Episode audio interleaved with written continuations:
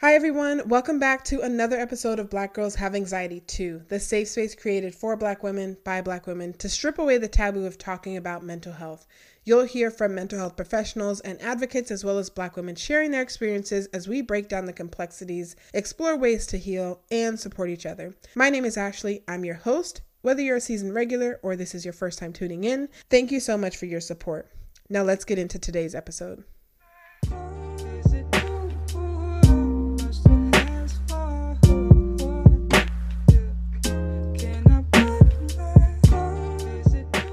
All right. Hi, everyone. Welcome back to another episode of Black Girls Have Anxiety Too. I'm your host, Ashley. And yeah, thanks for coming back and tuning into to the podcast. Today we have a really special guest that does something that I honestly didn't even think about in the realm of mental health. So I'm really excited to talk to her today.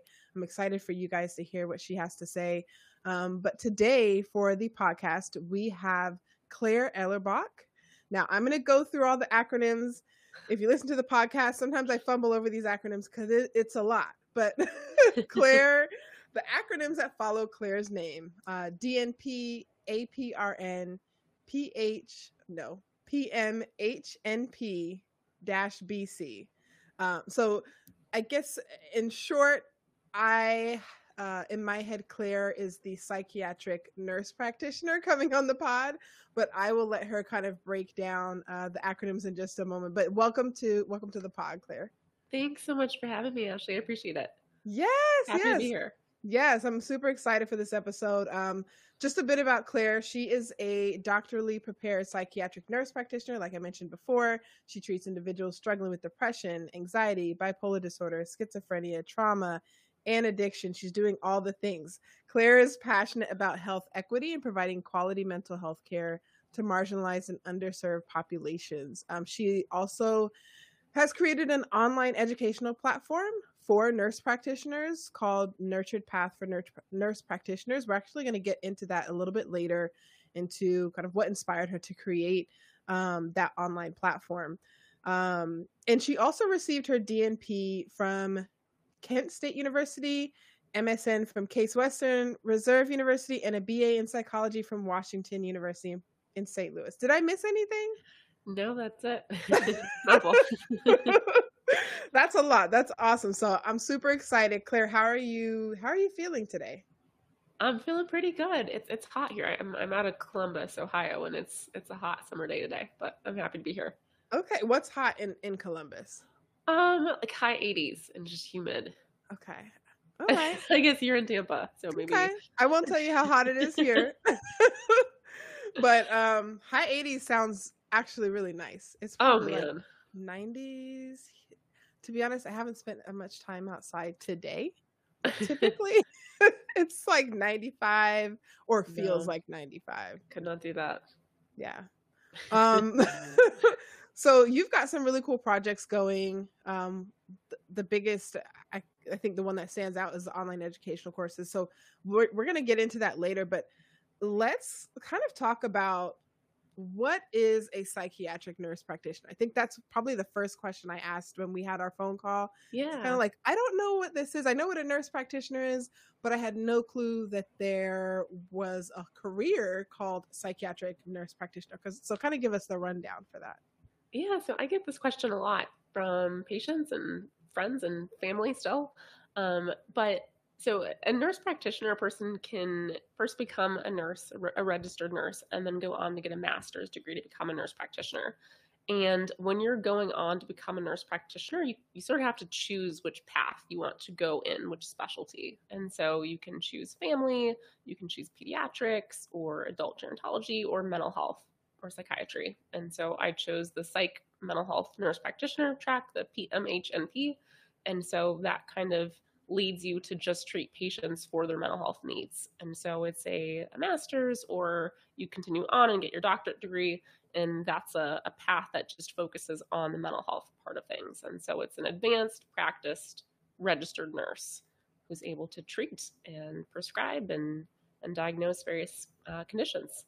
Wow, doing all the things. So that so go back to if you can go back to the acronym that you used. I think you said PMH NP? NP. Yes, I feel like it's it's way too much. Um, it's it's only that because a PNP is a pediatric nurse practitioner, and so oh. a PMH is a psychiatric mental health nurse practitioner, and it's just a fancy word for someone who who's a nurse who has advanced knowledge who can treat and prescribe medications to treat mental health conditions.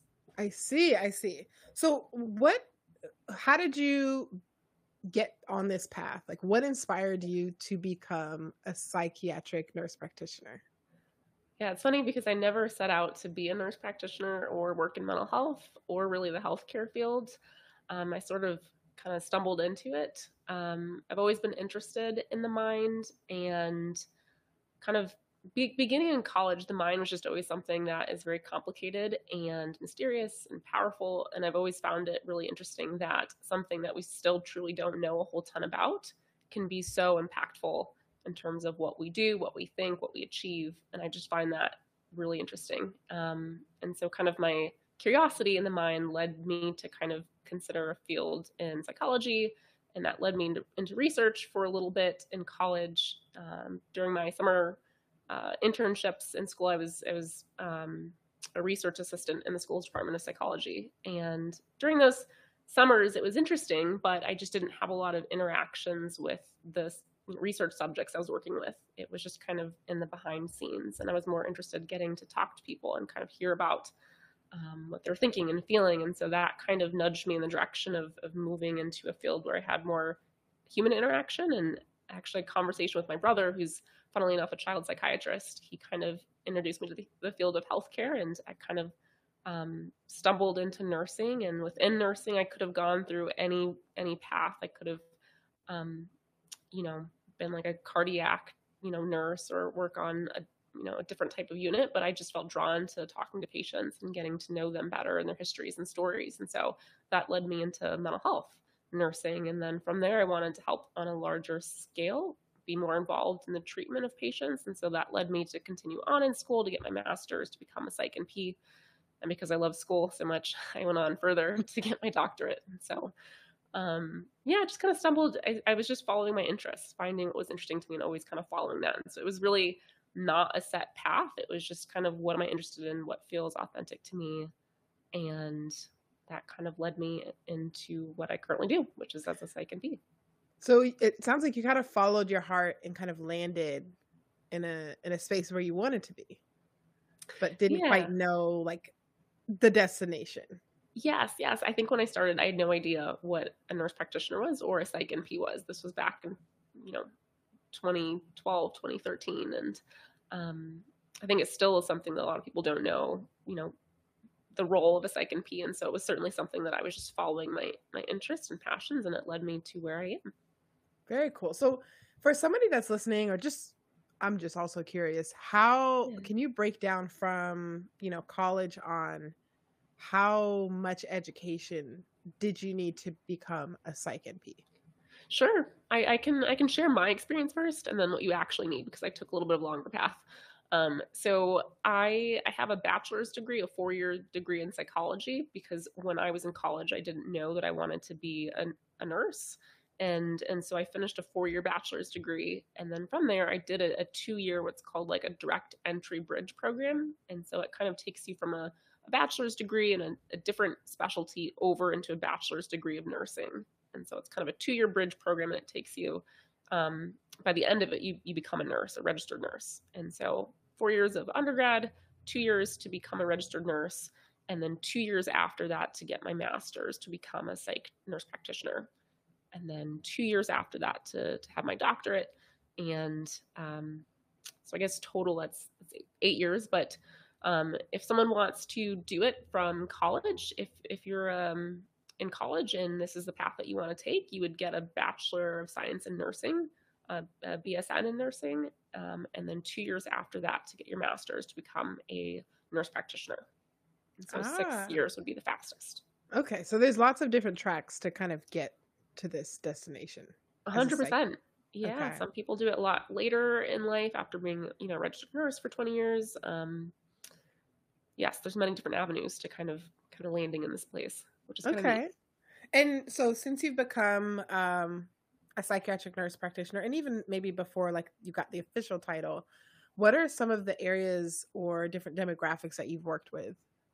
Yeah. So I started out in community mental health. That's kind of where my heart is, is working in the community mental health setting, um, kind of working with more underserved populations. Um, and in that area, it's kind of neat because you're seeing all kinds of mental health conditions. You're seeing not just depression and anxiety, but bipolar and psychosis, a lot of trauma and addiction. Um, and so I spent a couple years in that setting. I've also worked um, with addictions um, in what's called a um, a partial hospitalization program. So it's it's someone who's struggling with maybe alcohol use disorder or opiate use disorder. They go to, to what's called day treatment, five days a week, and they they go to groups to learn about their addiction, and they also uh, receive med- medications, mental health medications, and or medications for their addiction. And so that's another setting I've worked in. And more recently, I um, had the opportunity to be a, a travel nurse practitioner, and I worked with an American Indian population at a tribal clinic funded through the Indian Health Services. And that was really neat because I got to work with a completely different patient population I never had experience with before that's really historically underserved. And I was treating both addiction and mental health in that setting. And that was a really unique, um, yeah, really unique experience. That was very heart heartwarming and I was experiencing burnout before. And so it was really nice to kind of feel rejuvenated in the work I do. Yeah, it's really nice that it sounds like you've had a variety of experiences within this particular field. So I think sometimes, uh, and maybe not just specifically for mental health professionals, but just people in general, that kind of get, I don't want to say get stuck, but sometimes people get complacent. I don't know if that's the right word either, Mhm. but um, people are just in one particular environment. And I think that there's so, there's much to be learned to, you know, when you go from, when you tr- going in different environments and being around different people that maybe you're not used to being around or maybe you've never been around before um, and just providing education but also you give getting a chance to learn about that particular demographic so Yeah, 100%. That was what that was what I was able to take away from my working with the American Indian pop, population. If I worked at a different tribal clinic, I'm sure I'd have a completely different experience also. Um, and what's cool about working in mental health is there's so many different avenues. You can work inpatient in the hospital setting, outpatient. You can work in the prison population with eating disorders, with children, with older adults. There's just so many, so many branching points that you can take when you're wanting to experience a different type of setting, patient population. and so as far as being a nurse practitioner i know you also said that you're a travel that you were a travel travel traveling nurse are you still traveling or is it something that you did prior I'm not right now, but I have done it in the past. I've, I've been to a couple different states, and that's been really neat just to kind of see what mental health care looks like in other states. Um, and, and so it's not something I'm doing right now, but it's it's great way to kind of learn about different people, different settings, work with different different people and different uh, organizations. is there is there one particular moment or maybe um one particular situation that has happened in in your past kind of working history that has made you say okay this is where i'm supposed to be like this is my calling and Mm. just kind of something that affirmed the fact that you chose this this path Yeah. Um, there are several different types of examples. I, I want to first preface by saying that what makes my job a little bit tough at times is that you're seeing people at their worst, kind of most vulnerable moments, and it can be sort of draining at times. And you're seeing this back to back all day, every day, and progress and improvements are really slow. Um, and you want, I want to feel helpful to patients, and so when you get to see those moments of progress or improvement or success, that feels incredible. Um, and so I think what comes to mind is most recently I had a patient who had never sought treatment for his addiction before, had had not really had many days of sobriety he could string together. His longest period of sobriety was maybe um, maybe less than a week, and him coming into treatment. Um, I've been working with him for a couple weeks, and during that time, that was the longest period of sobriety in his life and he was just feeling a lot a lot better he never knew that he could feel um, or be sober and i mean I, I he kept being appreciative but really it was it was him that was doing it and him coming in and trusting a healthcare provider to provide assistance and and help while he did all the hard work it was just really nice and cool to witness that and so I would say that those moments where you get to see patients feel better and you get to kind of witness small moments of that, it feels really cool and it makes those challenging moments of my job so much better. It's very energizing.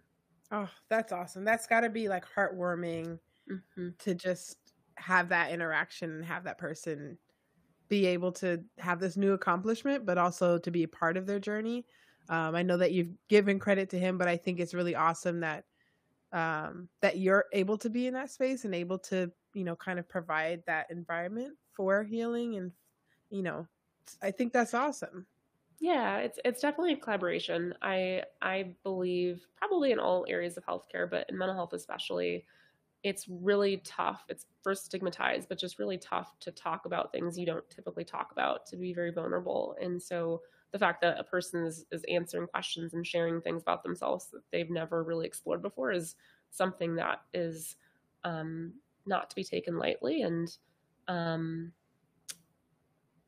it's really neat to kind of be a part of those moments when when people are doing a bit better. So just to let's let's kind of like go to the the flip side, I guess, of the spectrum. Mm-hmm. Um, since you've become a psych NP, what has been one of the most challenging parts of being in this role? Yeah, um, I think I sort of said it, but I, it's it's mental health is very gray. Um, unlike other areas of healthcare where maybe you come in and you have some sort of um, infection and a prescriber can run some blood work, run some tests, and give you your antibiotics and send you on your way and you get better. Um, in mental health, there's a lot of gray to it, and there's not very clear, cut and dry. This is what's going on. Here's what we prescribe. We send you on your way, and you're better. Um, and so I think it's a little bit tricky at times because humans are more complex than okay, you have depression. Let me give you your, this Prozac or fluoxetine you go away, you come back, and you're better. Oftentimes, person's depression is related to many factors. Maybe there's other underlying beliefs or cognitions that are getting in their way, also, not just the medications, or they're struggling with relationships or their job at the same time, or homelessness or addiction. And so, there's many layers that make it really tough to treat. And so, um, I think the grayness and the complexity can be a little bit challenging at times. And then just again, you're seeing people who are having a really hard time. And so um, seeing people at their worst all day, every day can be difficult. And as a provider who wants to be helpful, it can be hard to take only small wins or no wins at all for maybe days at a time. That can be a bit tough. So I'm I'm hopping ahead on my on my list right now, but I know that I I definitely hear you when you say it can be tough and it can be it can be draining to constantly be kind of like taking on this people's people's worst times in their lives for for some people. Um how do you cope or how do you like watch after your own mental health? Can you give me like maybe two or three yeah. things that you do um to to look after yourself? I love that question. Um and i think it's so important this is for everybody but as a provider who's helping other people you need to be in a place where you're feeling um, yeah, mentally well because people feel that energy and um, it's it's just really important to be in a space mentally and physically where you feel good to help other people. And so for me, I engage in meditation. There's a meditation I, I do every day. It's 20 minutes. It's called transcendental meditation, and it's something that I um, you work with someone and you get you get uh, they teach you how how to do it and then you go off on your own and it's something that's a lifetime practice but i i do that. It's supposed to be 20 minutes twice a day but i'm only able to do it once a day and so i do that every morning. Um, i like to keep physically active and so i work out five days a week. Um, and i i myself I, I, have a therapist who i see and and I, I wish therapy was something that was just something that everybody did even if you're feeling great, because there's always things that we can work on and get better at, and maybe uncover things that are getting in our way of fulfilling our potential even higher or feeling better day to day. And so I see a therapist regularly also. And I think it also helps me, you know, being a patient is also really helpful on a regular basis. It kind of keeps me from being too distant from my patients because I'm one also and I can I can relate and I think it makes me more empathetic and collaborative. And so um yeah, those are some of the things that I do to kind of maintain my mental wellness. And there are up and down days. It's not that you know everything's incredible with me. But Yeah. uh, yeah, those are the things that I do. Um, So that for this meditation, so did you I'm just curious, like did you um like work with like a meditation coach or did you go on YouTube and like watch something? Like how did you get yeah. into transcendental meditation?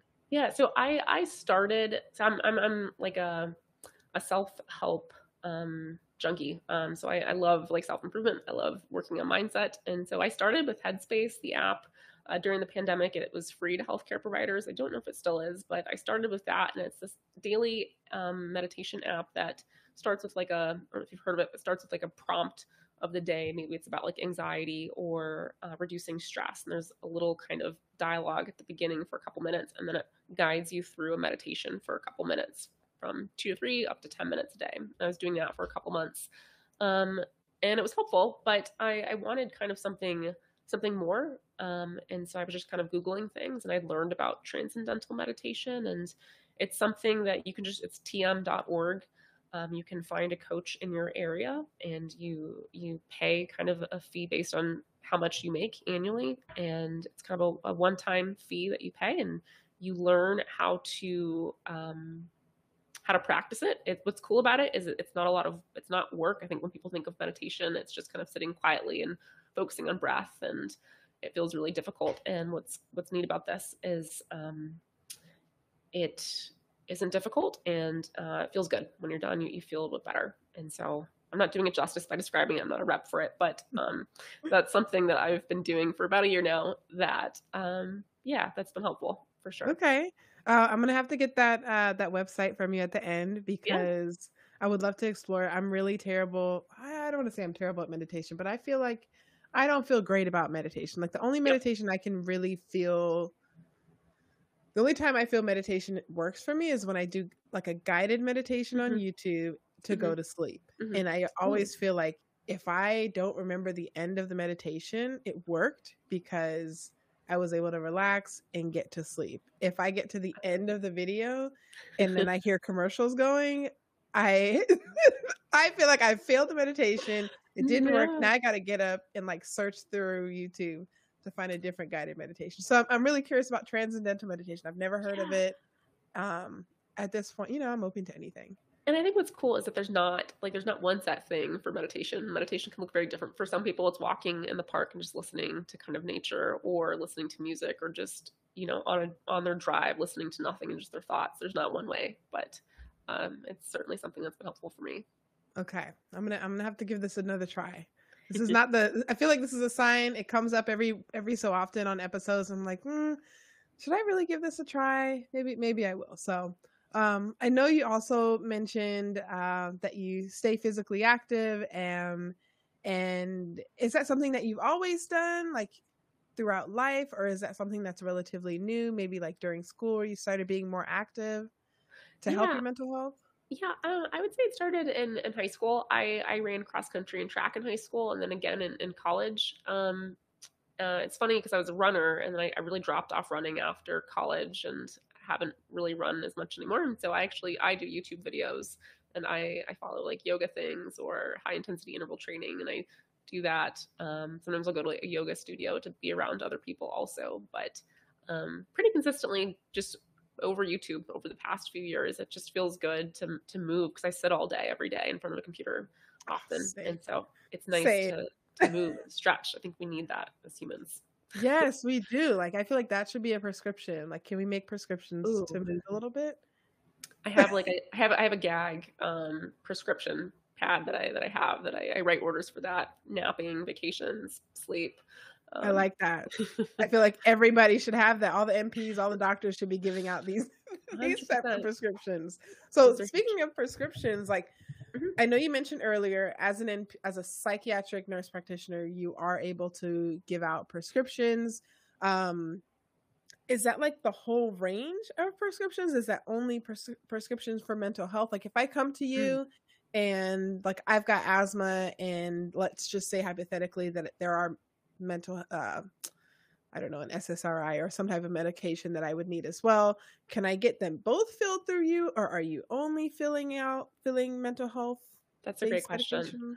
Um, no. So as a psych nurse practitioner, I went to school just to learn about mental health medications. So like for depression, anxiety, bipolar psychosis, and that's sort of outside of my scope. There are some gray areas where there's a medication like for um, anxiety called Inderal. Um, it's, it's a blood pressure medication, but it's used for anxiety, for performance anxiety. And so I, I prescribe medications that kind of cross over. But if you have asthma or blood pressure issues or um, you know diabetes you would see a family nurse practitioner or your family care provider for that my lane is, is kind of um, mental health same with psychiatrist although psychiatrists have a little bit more um, freedom of scope of prescribing and so they, they, could and are trained to prescribe you know those other medications too but generally you want to stay within your your field of what you went to school for. And so for us that's prescribing mental health medications. And so you'd see another provider for those other ones. Okay. And i know you mentioned um the, kind of like the differences between a, a little bit of the differences between like a psychiatrist. There's a lot of so sometimes even for me it's a little overwhelming for all of the different roles that are in this yeah. huge i should make a pie chart one day a huge pie chart of like all these mental health providers and people that can support your mental health um what is the major difference between a psych NP and a psychiatrist? That's a great question. So, the main difference is the education and the scope of practice.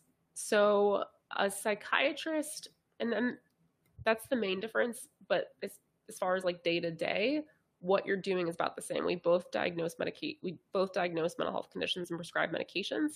But uh, a psychiatrist has a bit more flexibility and freedom in terms of what they can do. And so, uh, a psychiatrist can have what's called admitting privileges. And so they can admit a patient into the hospital, or they can, um, in some states, it's called pink slipping, where a patient, a person is unsafe, causing harm to themselves or others. They need to be taken to the hospital, but aren't going willingly or voluntarily. And so they, they are involuntarily hospitalized. A psychiatrist can do that, but it also depends on states. Some states, a nurse practitioner can do that. They have full scope of practice. And so there's becoming even more overlap between what a nurse practitioner and a psychiatrist can do as time goes on because more states are are granting nurse practitioners full scope of practice authority.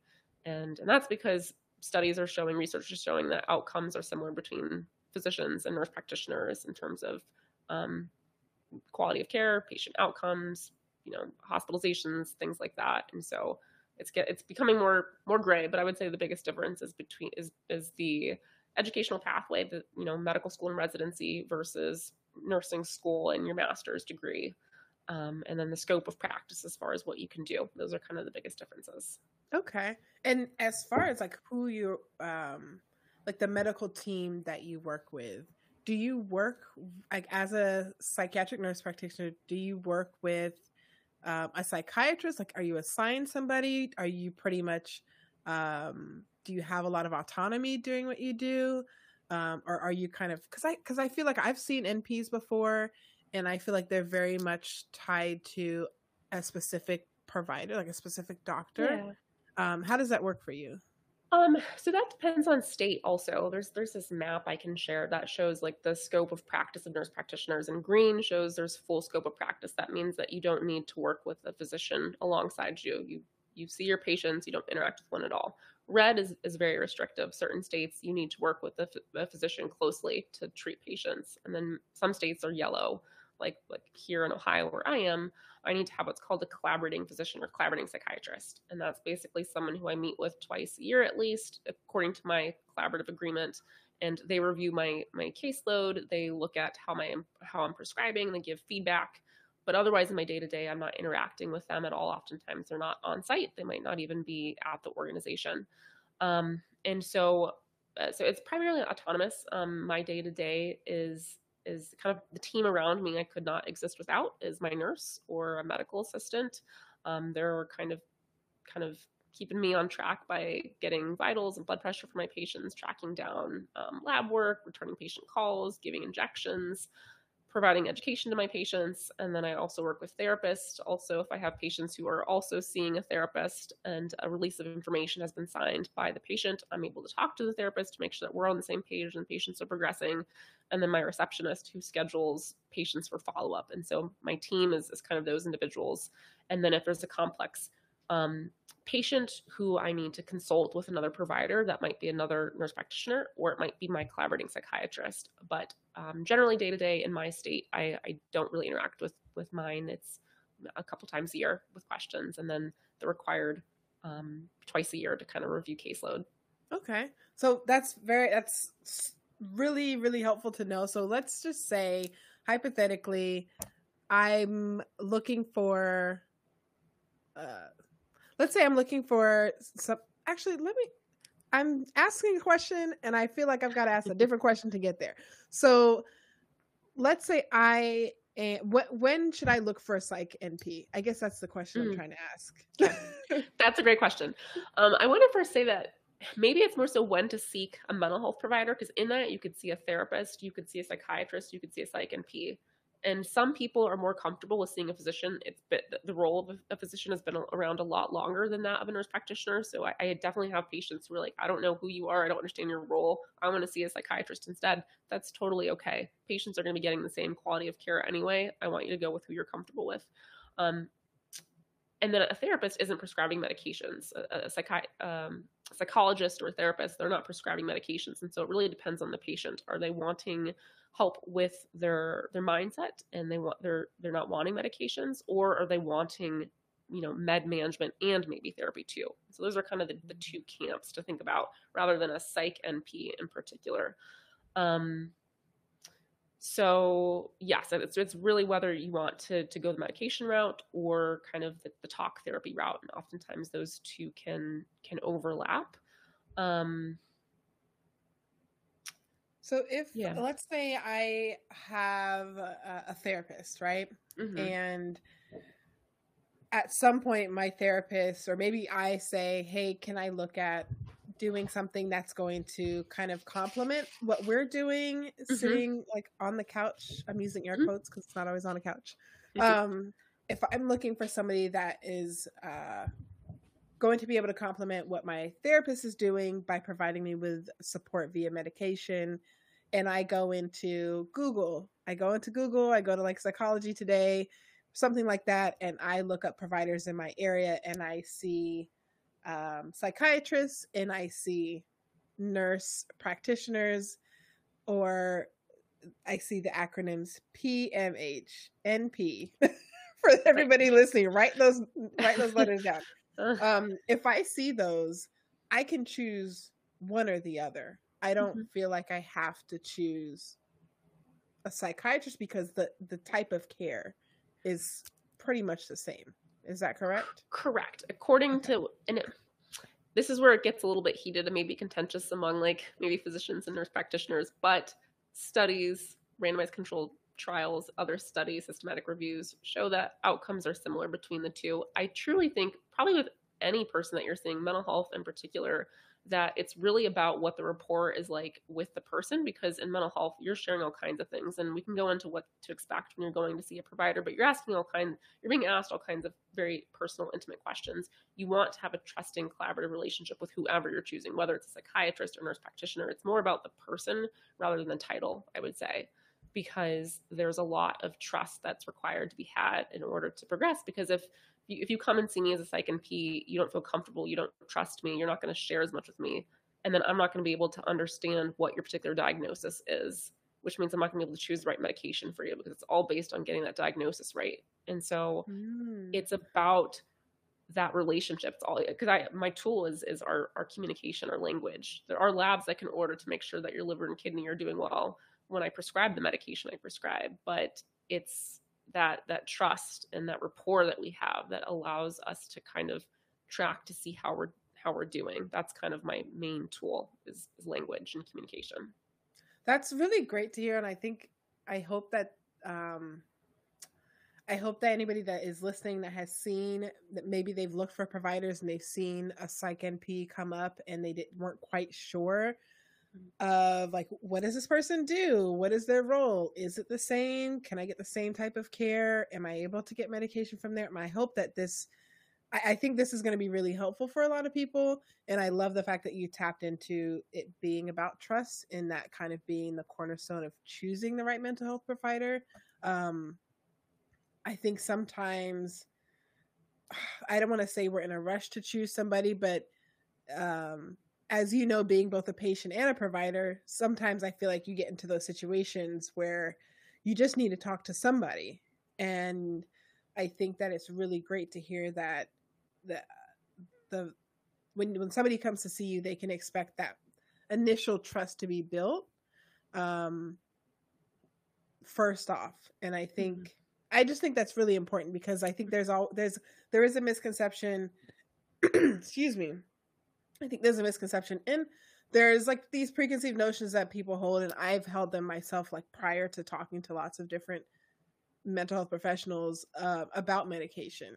And I think I still hold like certain views on medication, but I think it's really helpful to hear somebody that does what you do say that it is about trust and it is about us being able to communicate and you being able to trust me to tell me what's actually going on with you um, and to be honest about it to make sure like you're getting the care that you need. 100% i'm i mean also like i'm not owed any information. Like i can ask you a question. You don't have to respond or answer questions that you're not comfortable asking. And you know it's it's okay also i want to say if you want to see another provider. Like you maybe see a psychiatrist or a psych np or therapist and you don't like them for whatever reason. You don't have to see them. It doesn't me necessarily to write it off altogether. This is not for me. It's maybe more so, hey, this provider is not for me. Let me go see another provider, or a different organization, or within that same organization. Right. So the person, not necessarily the role, mm-hmm. that may not be a good fit. Yeah. Yeah. yeah oh, I like so. that. I think that that's really good to know. So getting into like some of the technical parts of it, if somebody, mm-hmm. let's say they they are looking in the area, they find a psych NP, um, do they need can they use their insurance to help pay for it? Is that possible? Uh, yes it's it, it, that's more so clinic dependent. So like whatever practice that they're going to if they take your type of insurance that's the first thing when you call and schedule an appointment you generally don't need a referral. Like if you're going to see a cardiologist or a neurologist or something you generally need a referral from your primary care provider. Oftentimes in mental health care there might be long wait line you know a long wait um, but you, you don't need a referral but it, they're going to ask you when when you call you know what type of insurance you have and they want to make sure that you fit so that you're not necessarily paying out of pocket for that appointment. Okay. Is traditionally do and uh, psych nps they traditionally take insurance because i know so, with some therapists they do not take insurance and it is um like it is kind of i don't know if you'd say out of network uh, like self pay. Self pay, yeah. Self pay. Okay. Um. Well, it depends if it's a, if it's a private practice or if you're going to like an outpatient clinic. Sometimes they're private practice providers, therapists, or psychiatrists or NPs. I, I owned a private practice for a period of time, and at, I initially started out taking insurance, then I switched to self pay. But it, it depends on the practice and the provider. It's not that therapist okay. only do self pay. There are many therapists who accept insurance also, and it, it, very much varies as just standard primary care. Uh, it varies um, whether insurance is accepted or not. Okay. That's that's good to know. Thank mm-hmm. you. yeah, yeah. So I know earlier you mentioned that uh, somebody could potentially come in and like let's say I come into you and I I'm at the point where you feel like I need to be maybe seeking some type of other type of care where it's overnight, maybe like a psych ward. I don't know the right words yeah. for that, but let's say I'm, yes, yes, maybe I need to like move up to the next level of care. Is that I know you mentioned that there that may not be a call. I don't know if can you make that call as a psych NP for me to be able to get the additional help, or do I need another step? Yeah, no. So I, I, guess in this example, are you sitting in my office and you're needing to be hospitalized? Yes. For like harm to yourself or others? Yes. Okay, so that, for that, it depends on what state that you're in. Um, okay. But it wouldn't. That that's kind of in the background. You, if you were seeing me and I practice where I do, I would um, write out what's called a pink slip where we are and if it depends on whether you're going voluntarily or not. If if if we decide in your in my office that you are not able to keep yourself safe, that you feel like you need to go into the hospital, then you would be transported to the hospital and there would be no other steps involved. If you were involuntarily um, if you were not wanting to go but you couldn't keep yourself safe or you were harmful to others, maybe I have patients who who are struggling with schizophrenia, who are having auditory hallucinations to harm themselves or others, they're unwilling to go into the hospital, I would have to fill out what's called a pink slip and they would be police would come and they would take that person to the hospital. And so there's no there's nothing extra um, okay. that you would need to do. That's on our clinic end. And if depending on the state for nurse practitioner, if they're not able to authorize that by they what they fill out, the psychiatrist on site would sign off on that and they would go into the hospital but okay. it's nothing you wouldn't need to go anywhere else to get that kind of assistance. Okay yeah that was i was just curious about that. I know excuse me i know you mentioned pink slipping earlier and i was just curious about like how is, are there extra steps? But it sounds like if if something's going wrong if further care is needed and i come to you or a family member comes to you then you can make that call whether it be voluntary or involuntary you can help them move on to the next step. Yeah. And 100% voluntary is so much better in all ways because care should be collaborative. And so mm-hmm. that's really a last resort of forcing someone because you're taking away their rights. And especially in, well, in general, we don't want to be limiting, restricting someone's rights unless it's 100% necessary. Right. Being harm to self or others. So if that's not the case and they're not harming themselves or others, and I'm recommending that you do something you don't want to do it, you don't you don't have to do that. Um, yeah. that's that's your right. Okay, that's good to know. She's clearing up all the gray area that I had around around this. There's a lot. There's a lot of gray area. Yeah. So eh, get uh, back to this my hypothetical appointment with mm-hmm. you, right? So I've come in, I give him my insurance card, we've hit that step, and now they've called me to the back. What do I expect first? Like I know you mentioned like your blood pressure, blood pressure and your vitals and stuff get taken. Mm-hmm. And after that, like when I get into the room with you, what does that like initial conversation or assessment look like? Yeah, great question. So I I would first say just kind of before your visit to expect that this is going to be kind of extensive that this it's called an initial psychiatric evaluation. This is gathering information for me to figure out what your diagnosis is. And it's not kind of a quick you say a couple words and it's like, "Oh, you have bipolar disorder. Here's your medications." It's a bit more thorough than that. Um, so you want to know that it's going to be about an hour if you're an adult, about an hour and a half if you're a child with the parent also kind of doing this assessment. Um, and that there's also a lot of parameters around your privacy um, in mental health and, and, then even more so in addiction there are certain rules that we follow to maintain your privacy because there is so much stigma and discrimination against those with addiction in particular and so you're going to be signing off some release forms if if your if your family member or partner calls and you didn't sign a release of information, I wouldn't be able to share or disclose information to them about it. There's just a lot of privacy. So you're signing forms um, during the initial appointment before you you know come back and see me. Uh, I would also say to bring a list of medications that you're currently taking. Oftentimes, people are taking several and, and don't remember what they're taking, what what dose they're taking, and so knowing that or bringing in a list of medications is great. But when you come back, you'll be brought back by a nurse or medical assistant. They'll grab your blood pressure. Um, and then for the initial appointment, um, you that that lasts about an hour, I'd say, and I can kind of just go through a list of questions of of kind of what you'd be asked. It, it kind of starts out quite broadly of just tell me what's bringing you in today. Um, and so that's kind of where you talk about what has been troubling you. Maybe maybe it wasn't you it was a partner that thought you should come in or maybe there's some sort of trauma or you're having trouble sleeping or you know anxiety or been feeling depressed for a while. And and then there's questions about when the issue started what what symptoms you're experiencing what makes it better or worse and then questions about mood. So these are called just basic screening questions. And so asking about depression or bipolar questions about anxiety psychosis and trauma you might have come in for sleep issues, but I'm asking you about psychosis. That's just because I'm, I'm screening for it. I'm, I'm, I'm checking. So sometimes people get surprised when they're asked about thoughts of harming themselves or others or self-injurious behavior like cutting or burning themselves. Those are just screening questions to make sure that we're covering all the bases. Um, recent stressors, past mental health history, any psychiatric hospitalizations or suicide attempts, um, medical history, so bringing in a list of your current medications and allergies, um, substance use history, current or past substance use. Um, oftentimes, people can be kind of a little bit thrown off by this question, and there's no sort of you know judgment or prosecution um, if you're using opiates or cocaine or something. This is just if you're using, let's say, methamphetamine and you're coming in with anxiety, I need to know that because that could be contributing to your issues with anxiety or it could be making it worse. And so sharing that information is, is super helpful.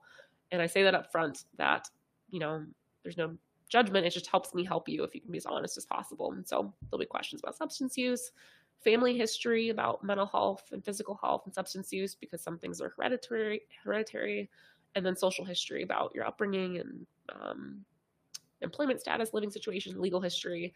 Those are kind of the questions that that kind of are the basis of an initial psychiatric evaluation. So it's it's quite extensive, but it gives a good sense of what's going on, and it's important to be finding this out because um, you want to make sure you get the diagnosis right because the medications are truly based on what the correct diagnosis is. And if you don't have the diagnosis right, um, and you're not going through these questions and getting good answers and feedback, or getting collateral information from family members, if necessary, then you're kind of veering off onto a different track. We don't just treat, I like to say, we don't just treat symptoms.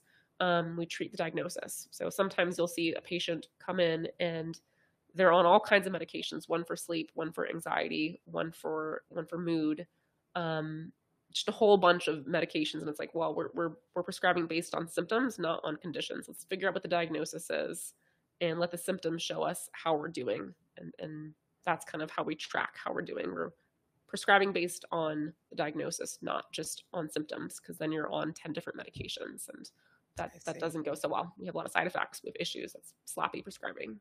Okay I see. I and you mentioned collaboration with family members. Um, what is how does that work? Like, is this somebody that would need to join the appointment physically? Um, is this part of that release form where maybe this person says that you're able to contact and like ask additional questions um, based on yeah. that permission that they've given? It can be either. Um, first and foremost, if you're an adult, it has to be your permission. So you'd have to sign. They either come with you. Sometimes people are nervous, and so they bring someone else into the session with them, and they're okay with them staying throughout the session. And so they're providing it just face to face, or maybe after the appointment. You know, you say that you think that your partner could speak a little bit more to this. Um, you would sign a release of information. Then I'd be able to call them and, and ask a few other questions to get more clarity, or you sign a release to talk to a primary care provider or another specialist provider to get more information if that's helpful. But um, like I said, mental health is, is very um, protected. Your privacy is protected. And so it's very much based on what you're um, willing to allow to be disclosed. Uh, it's a little bit different with, with children. With children, um, you know, you're not the legal guardian. And so talking to parents is something that is they're generally there at that first and follow up appointments also. So that's a little bit different. Okay. Right. very interesting. Um I I didn't know that that was a thing. So that's I guess it's good to know for anybody that is that wants to bring somebody in or wants to have that support even if they're not in the office that is something that's available for them. Yeah, 100%. And same on the opposite spectrum if you want no one to know that you're receiving mental health treatment at all same same thing. It doesn't need to be something that is shared with anybody at all, and that can work. Just I, that happens all the time. Okay, so let's talk about adjunct therapy. What the heck is adjunct therapy? Yeah, um, so I, I would say it's like adjunct treatment because some people go in and they just want to receive medications. They don't want to talk. They just want the medication that will help them feel better and move on. Um, other people just want the therapy. They're they're not wanting to dip into medications, worried about side effects, um, and so they just want the therapy. Um, so adjunct is just means add on, and it can be add on therapy or add on medication. And oftentimes, patients, people can receive both um, both medications and therapy. Um, and so a person maybe say they come in for depression and, and I see them and my role as a psych nurse practitioner, I primarily am used to, for medication management services. I, I do, I, I am certified personally to do therapy, but oftentimes like nurse practitioners mostly just prescribe. Um, and so a person comes in, they're struggling with depression. I prescribe, let's say medication like, like Zoloft or Lexapro, and they're getting a little bit better, but still having a hard time I might make a recommendation that they see a therapist also, kind of an adjunct or add-on ther- treatment, and so they have therapy as well. And maybe I recommend that they do cognitive behavioral therapy to kind of work on some dysfunctional core beliefs that are getting in the way because it's not just medications. I'm actually, it's funny I prescribe medications because I'm a strong advocate for therapy. And I feel like therapy is a great, um, a great tool to have, but um, often both together work very well. But um, yes, adjunct therapy is just a way to, um, or adjunct treatment is just a way to add to the treatment modalities that are currently there in a way to further improve uh, treatment. So if somebody comes in and they um, maybe they're in a situation or based on you know what they've said that you you suggest therapy in addition to the medication that you're going to be prescribing, do you have any like communication with their therapist or are you only communicating with the patient? That's a great question. Uh, it depends on them. Again, this is all about privacy. And so if uh, I recommend ther- a therapist and they go out and find one and then they don't want me to speak to them, they don't sign a release of information, then I then I can't. And it's not it's not required. I think it's just more it's it's better and higher quality, more collaborative to be working together, to be to to kind of be able to collaborate as needed if needed. And so um, yes, that communication would only happen if the patient signs a release of information saying it's okay for us to talk to each other. Wow, that's that makes sense. I again, I did not know that was even an option. yeah. Very yeah. cool. Well, I that you've like done an amazing job answering all of my psychiatric nurse practitioner questions. So I'm going to give you a little break and we are going to hop over to our mind game segment of the podcast. So this is something new. I don't know. I think I've probably been doing it uh, since the beginning of this year, maybe ish. Um, but basically, this segment is where I ask our audience, um, well, I describe a particular mental health disorder. And the audience that's listening, all of the listeners, you guys can guess. If you're on Spotify, you can um, put your guess directly into the little question that's uh, at the bottom of the episode or should be there. Um, but this is just a chance to give some give people uh, a chance to learn about a new disorder. So Claire, you can't help them. You're probably gonna know what it is. so okay. just make sure you don't blurt it out. Um, it. Okay. Okay. I'll read through the description. We're gonna give everybody a couple seconds, uh, about a minute or so to guess, um, and then I'll actually like say what it is, and yeah, we'll just go from there. That sounds great. All right. So for today's mind games segment, uh, this disorder, this disorder uh, involves experiencing a disconnection and a lack of c- continuity between thoughts, memories, surroundings, actions, and identity. People with this disorder escape reality in ways that are involuntary and unhealthy and cause problems with functioning in everyday life. Um, this particular disorder is usually developed as a reaction to trauma and uh, helps keep difficult memories at bay. Uh, so the symptoms, there's a lot of symptoms. The symptoms range from memory loss of certain periods of time or events or people or different like personal information. Um, there's also a sense of being detached from yourself and your emotions. Uh, there could be a perception of people and things around you as distorted or unreal. Uh, you can have a blurred sense of identity, uh, there's significant stress or problems in your relationships, work, or other uh, important areas of your life.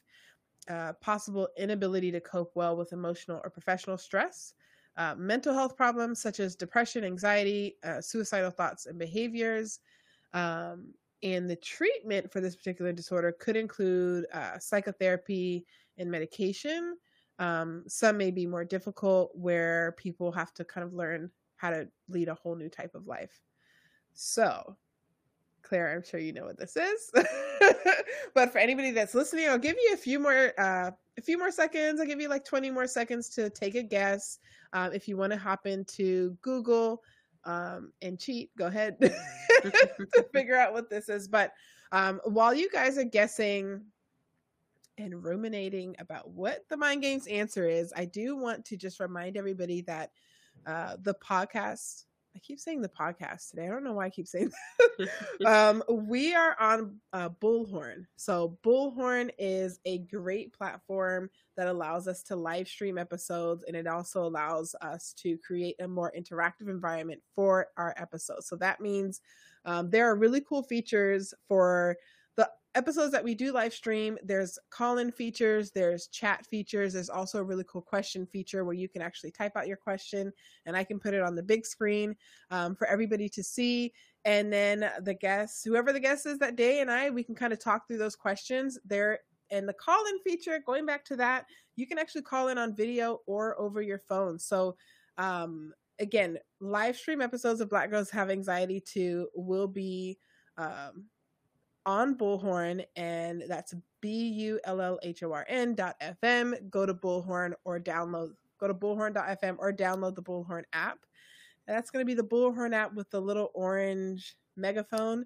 Um, download that and go ahead and follow Black Girls Have Anxiety too. You'll be notified every time that we are going live. You'll be notified when I schedule a live episode.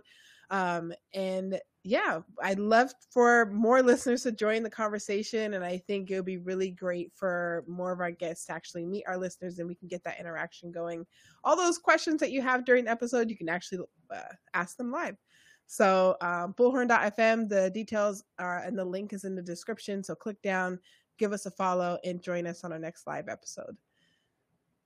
Now, back to the answer for the mind game segment today's answer is dissociative disorders. Um, so there there was a long list of symptoms, and I didn't realize that there is like three different types of dissociative disorders. So there's like dissociative dissociative amnesia, dissociative identity disorder, depersonalization slash derealization disorder. Um, Claire, have you ever worked with someone that has dissociative disorder?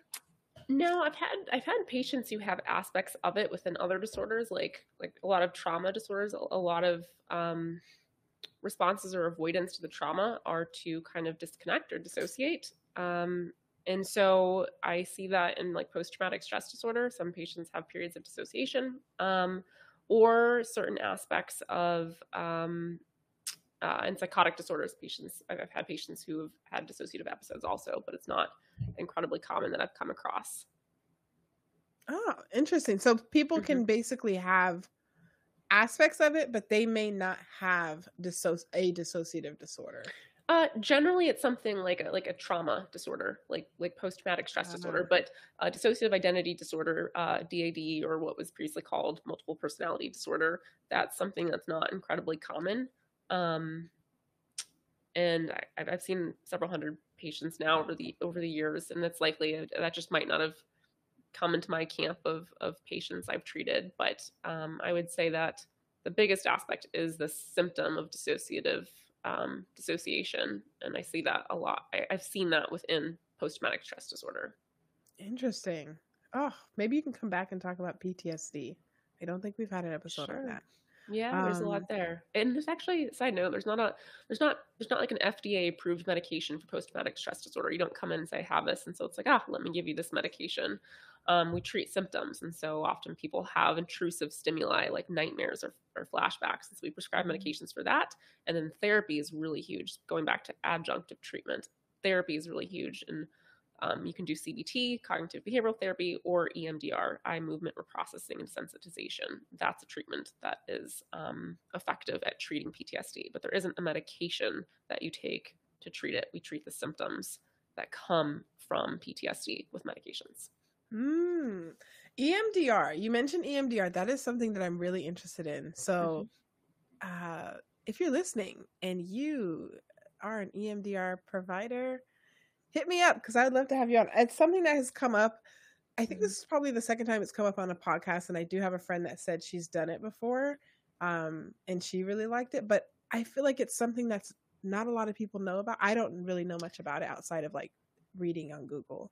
Yeah, what's what's neat about it is that you're kind of going back to memories. So you're you're working with a therapist, someone who's trained in it first. You're not just talking to anybody, but an EMDR trained therapist and you are going they're kind of prompting you to go back to certain very traumatic memories of your life which sounds terrifying and understandably so but you're kind of you're not they're kind of prompting you and you'll say a couple things and you go into your mind and then they kind of stimulate bilateral parts of your mind either visually or auditorily. So you'll hear sounds in alternating sides of your ear or visual like cues of hands or like an object moving across your screen. So you can do it virtually also um, but what's happening is that you're as you're thinking of the memory and, and emotions are coming up as you're being your brain is being bilaterally stimulated um, it's helping kind of clear the memory. And um, mm. it's very complex and, and, I don't think research fully um, explains how it is that it, that it clears. It might not just happen in that session it's multiple sessions possibly.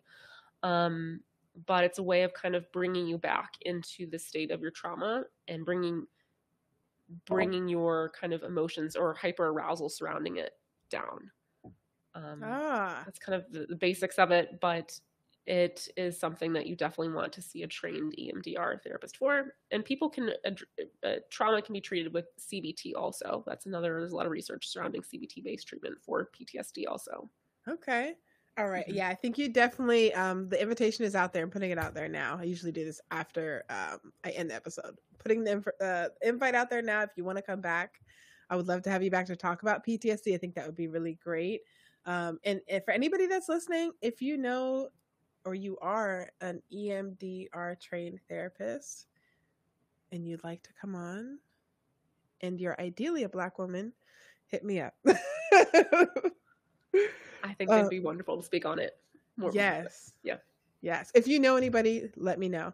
Um, I'm gonna do some some uh some research on um and, and try to find somebody. So um hopping over to the project that you're working on, which I think is really awesome. I know that you have basically created this whole online educational platform specifically for nurse practitioners um, and kind of giving them some guidance for like students and people that have recently graduated, kind of guiding them through this transition period from graduation into practice. Can you tell us uh, what it is and kind of your inspiration of, of why that's something you, you decided to create?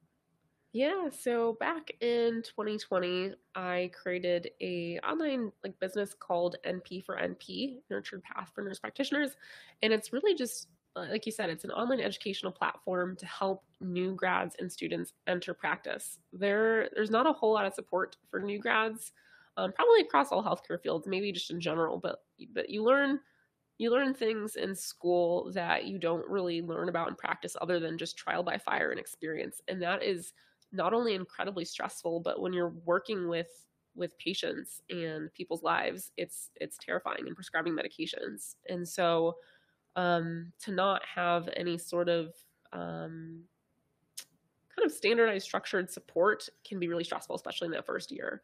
And that was certainly my experience when I was when I was a new grad. I was um, yeah, just just didn't feel like I was where I should have been. I, I felt very um, unsure and doubtful and stressed, and I wish I'd had kind of more resources and education about what what was to come. Even even before I was in practice, like you know, getting board certified and licensed is a whole uh, kind of uh, stressful period of steps, and and interviewing for jobs, negotiating offer contracts, and kind of dealing with imposter syndrome as a new grad advocating for the worth that you're the, the, salary that you're worth is something that's tricky. And you realize it after you've been in the job for about a year of like wait a minute like i'm actually generating really billable services and offering a lot of valuable skills.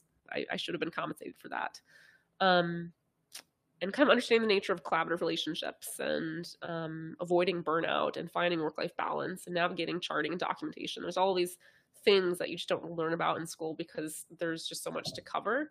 And so i'm kind of covering that in in in my online platform through through courses. So i have a course uh, that's called uninsured unstoppable np and then a new course coming out specifically for psych nps of how to diagnose and treat various mental health conditions. And so you can do it confidently and competently to provide quality treatment to patients wow that is amazing and i'm not quite sure how you, how you're doing that and your day job as a psych NP. Like this is, I think it's really awesome. So I do just want to give you your flowers because I think it, I really appreciate you taking the time out to come on and explain your career, which I think I'm mm. sure it gets annoying for people to not understand what you do, but I think it's really, really uh, helpful that you've come on and and really get into the nitty gritty of what a psychiatric nurse practitioner is, what you guys do, how you guys can help support people, um, how you can potentially be added to somebody's team that's, you know, if they're already seeing a therapist.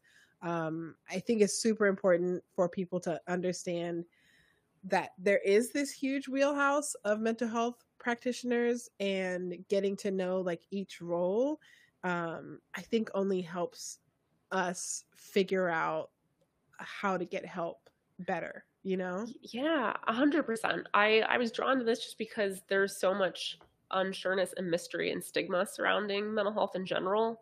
Um, and then you throw in like the nurse practitioner aspect not knowing what it is um, there's just too much stigma and and i think having information gives you more knowledge to either decide that yes that's something i want to pursue or no it's not but just having the knowledge i think is super important and so that's very much drawn to kind of share and hopefully i've, I've provided a little bit of knowledge or clarity to those listening.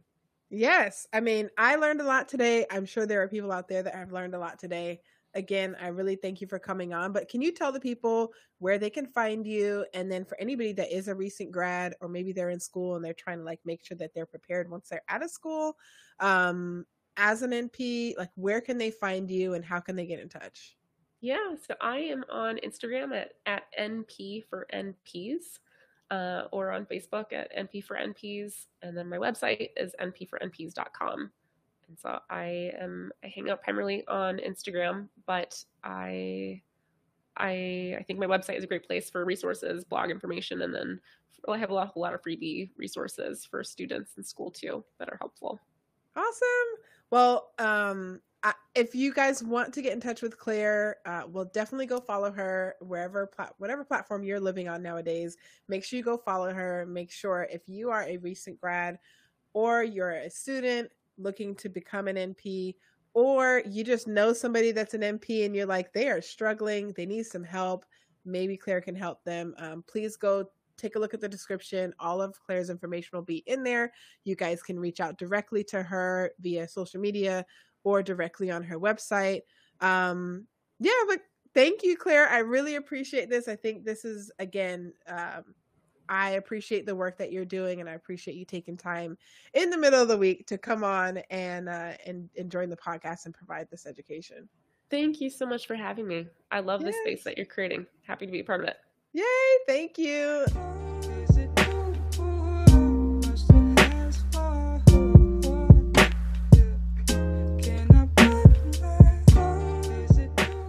Thank you so much for listening to another episode of Black Girls Have Anxiety Too. No matter where you are in the world, I really appreciate your support. See you again on the next episode, but until then, follow us on Instagram at Black Girls Have Anxiety Too and on Twitter at Anxious Black Girls. That's Anxious BLK Girls. And remember, just because you're struggling doesn't mean you have to struggle in silence. The more we talk about it, the more we heal.